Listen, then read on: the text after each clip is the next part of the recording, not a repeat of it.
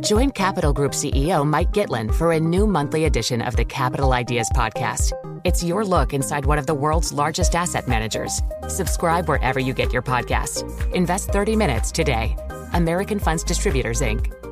The countdown has begun. From May 14th to 16th, a thousand global leaders will gather in Doha for the Qatar Economic Forum powered by Bloomberg.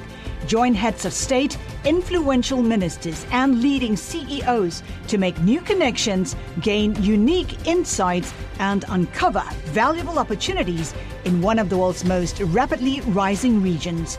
Request your invite for this exclusive event at QatarEconomicForum.com.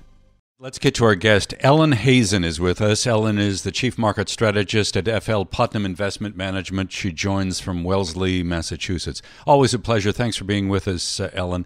Have markets underestimated the resolve on the part of the Fed to really get the inflation genie back in the bottle? There's no question that the Fed has been clear that they are trying to make sure that not only they're raising rates but that they're communicating effectively. And i think one of the presidents was out in the last couple of days saying that the communication was even more important than the actual level of rates. And so i think they have a, a very visibly coordinated strategy for going out and making sure that the message gets across. And I do think the market is paying attention. You know, the head of the New York Fed, John Williams, today kind of dampened spirits. Um, he said the Fed should avoid incorporating financial stability risk into considering rate hikes. That seems, to my mind, a little risky. I think that it's hard enough to balance uh, the price stability and full employment. And when you add in that third element to the mix, the financial stability, it becomes a very, very tricky balancing act indeed. And you have all the economic actors out there trying to second guess the Fed, trying to understand how the Fed is going to respond to different environments.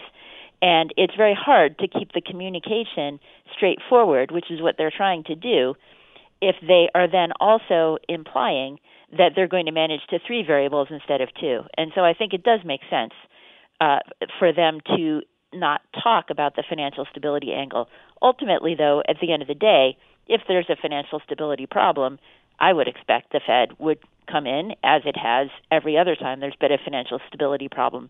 But I think this is really them trying to make sure that the communications are more clear. So we reached new extremes in the inversion of the yield curve today. I think it's fair to say that the risk of uh, a hard landing has increased. Maybe we're looking at uh, a recession hands down at this point. I mean, we may already be there. I don't know. I'm, I'm wondering uh, whether or not you're concerned about the possibility of much, much weaker economic growth.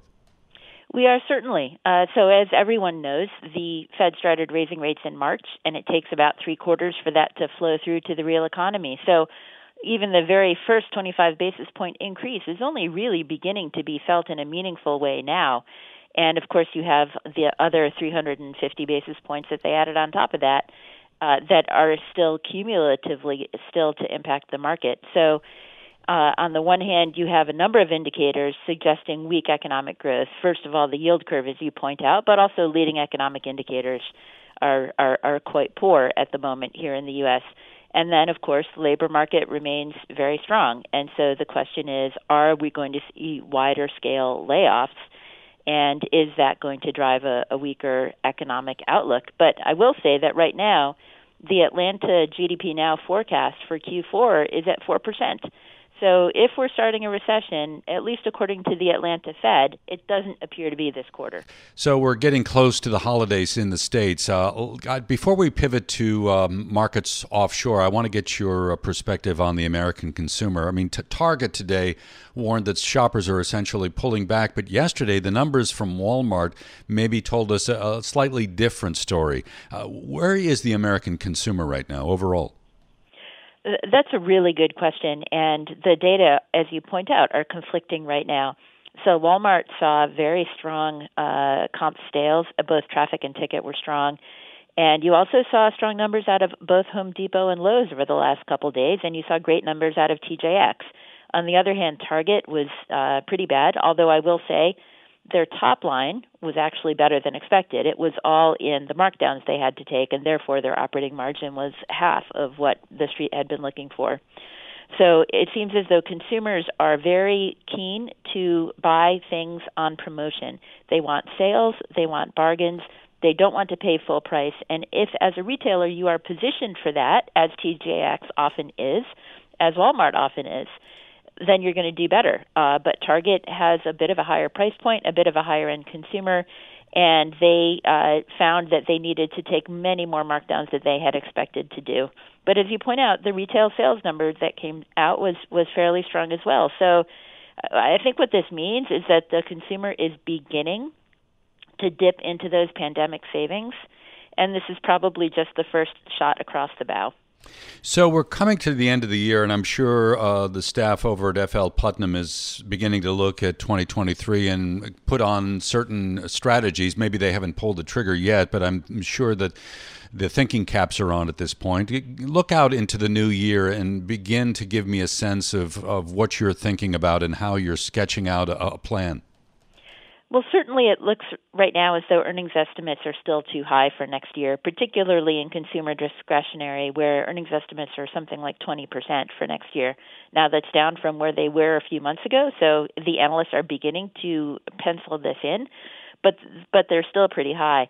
On the other hand, though, there are some areas of the market that are fairly expensive that might grow a little bit um, or at least pay you a nice dividend. So there are a number of areas within healthcare where you can get two, two and a half, three, three and a half percent yields, and you're paying high single, low double digits. Uh, and the, and then the banks. Banks are looking for uh, 10 to 12 percent earnings growth for the most part for next year, and they're trading at low double digit earnings multiples and also paying dividends. And increasingly, a number of them are going to be allowed to restart their share repurchases in the new year. So we think that that can help financials too. So you seem to be indicating that you, at this point, are continuing to be U.S. centric. Are you interested in any opportunities offshore right now? Well, certainly the dollar action over the last couple days makes us look again. Um, but every time we sharpen the pencil and try to make a case for buying assets, particularly in Europe, we just can't make the math work. Um, on the other hand, uh, a company like TSMC still looks pretty interesting. Estimates there keep going up, and the stock is getting cheaper and cheaper every day. So I do think you can find individual names outside the U.S., but the strong dollar, even after the last couple days, we think is likely to continue for a while going forward. And so we don't see a lot of opportunity. Speaking of currency, let's talk a little bit about cryptocurrency. I'm just curious to get your take on what we have seen this meltdown that has kind of sent shockwaves through the entire crypto space. How do you think this has impacted market psychology, generally speaking? Uh, when bubbles burst, uh, there is always a lot of collateral damage. I think it's very early to draw conclusions about FTX, given that there's still a lot of information that needs to come out. But based on the preliminary reports, it does look like a classic run on the bank caused by speculating within with your own currency, um, which is one of the things that you learn not to do very early on in the finance world. So it does look like sort of a, a basic mistake, but again, that's a, a preliminary assessment based on on what we've seen. I do think though that as real interest rates rise, right? The Fed is raising rates. That's going to cause increased volatility across all asset classes, including crypto. Ellen, it's always a pleasure to uh, spend time with you and to get your perspective. Ellen Hazen, our guest, she is the chief market strategist at FL Putnam Investment Management, joining us here on Daybreak Asia. From Silicon Valley to Wall Street, the promise and perils of artificial intelligence are playing out on the world stage. But what will the next phase of AI adoption look like? Which companies, from big tech to startups, will dominate? And where do the risks and unintended consequences lie? I'm Emily Chang. Join me at Bloomberg Tech in San Francisco, May 9th, to answer many of the industry's burning questions, alongside Snap's Evan Spiegel, Xbox President Sarah Bond, OpenAI's Brad Lightcap, top researcher Dr. Fei Fei Li of Stanford, and many more. More details and just a few tickets left at bloomberg.com slash techsf.